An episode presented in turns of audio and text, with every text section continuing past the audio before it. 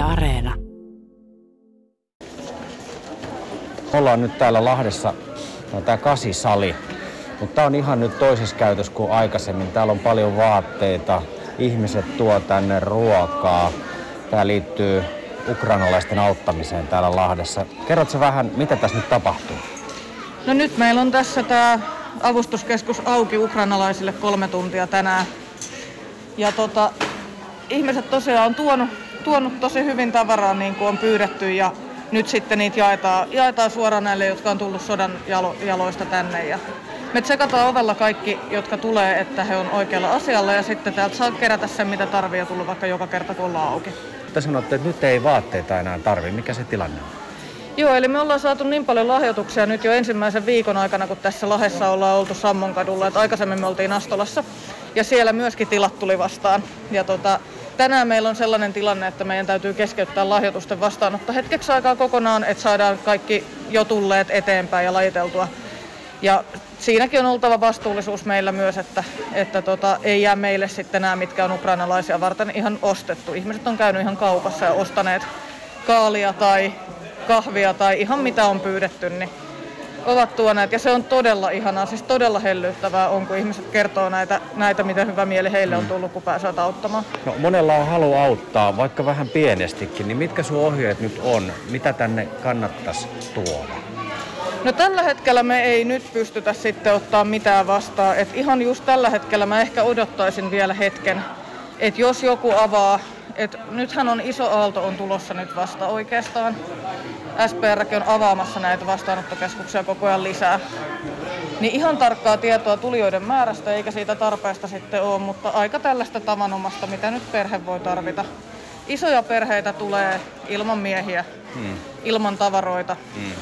Tarve on iso. No kauas tää jatkaa tässä tilassa? Mikä teidän suunnitelma on tällä hetkellä? Me ollaan tässä ainakin toukokuulle asti ja tietysti jos tarve loppuisi aikaisemmin, niin varmasti pakkaisimme kamamme ja menisimme kaikki omiin koteihimme, mutta, mutta tota, ainakin toukokuulle ollaan, että varmaan siihen asti ainakin tarvetta on. No, mitä sä nyt sanot, kun katsot ympärille? Siis täällä on, tää on iso tila, täällä on monia huoneita, täällä on vaatteita, täällä on leluja, täällä on elintarvikkeita, hygieniatuotteita. Mitä sä nyt sanoisit lahtelaisten tai varmaan päijäthämäläistenkin auttamishalusta tällä hetkellä? Kyllä se valtava on ollut ja tosi monelle on ollut hyvä tieto tämä, että tämä tulee suoraa, suoraa apua, että tässä ei ole välikäsiä eikä myöskään lähetetä Ukrainaan tai Puolan rajalle jonnekin, missä ei ole varmaan sitä logistista loppua. Eli nämä ihmiset vie nämä suoraan tästä nyt sitten näihin majoitus, Osa on kotimajoituksessa, osa on vastaanottokeskuksessa. Sillä ei oikeastaan meille väliä eikä myöskään sillä, että asuu Lahden alueella. Jos tästä ajaa ohi ja me ollaan aukeaa tullut Ukrainasta, niin tervetuloa. No sä puhuit tuossa, että yrityksetkin on ollut kiinnostuneita auttamaan. Mikä siellä on? Kerro vähän enemmän.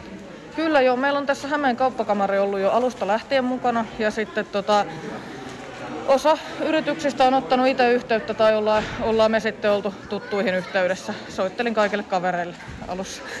Ja tota, tosi ilahduttavasti on sieltäkin ollut. Esimerkiksi Veikko on lahjoittanut siis heidän asiakkaille tarkoitettuja näitä tällaisia fleece-vaatteita ja muita, muita tällaisia niin kuin markkinointituotteita tänne. Ja se oli, se oli myös tosi hieno teko, että niistä on tykätty paljon, ne on äärimmäisen laadukasta kamaa. Kun sä lähit tätä puuhaamaan tai sulle tuli tarve auttaa, niin kerro nyt vähän, jos, jos tota, niin kuin sanoit, apua varmaan tarvitaan, ne pakolaismäärät liikkuu, mitä Suomekin on puhuttu, niin kymmenissä tuhansissa, mitä tulee niin, niin jos ihmisillä on auttamishalu, niin miten, miten neuvosit eteenpäin? Kannattaako kerätä joku porukka vai, vai miten, miten se homma lähtee eteenpäin? No ehkä tällä hetkellä joo, kannattaa katsoa, onko paikallisesti jotain. Tietysti tällaisen konseptin saa, saa kuka tahansa kopioida ja mielellään myös neuvotaan sitten alkuun. Tässä on muutama juttu, mitkä mekin ollaan opittu matkan varrella Totta kai, mutta tota, pääosin siis 99,9 prosenttia on ollut pelkkää hyvää ja tästä tulee tosi hyvä mieli itselle myös ja kaikille, ketkä on mukana. Et meillä on tässä ringissä nyt jo yli 60 vapaaehtoista. On tulkkeja, on, on jopa sitten terveydenhuollon ammattilaisia, sitten on ihan, ihan niin sanotusti tavallista väkeä. Jokainen tuo tähän sitten omaa kiinnostuksen kohdettaa mukaan, jokainen ajattelee vähän eri tavalla. Jokaisen kuitenkin perimmäinen halu on auttaa ja tietysti se, että ihminen antaa aikaansa. Mm niin se on ehkä yksi hienoimpia, mitä voi antaa, koska se on ehkä se tärkein, mitä meillä on. Mm.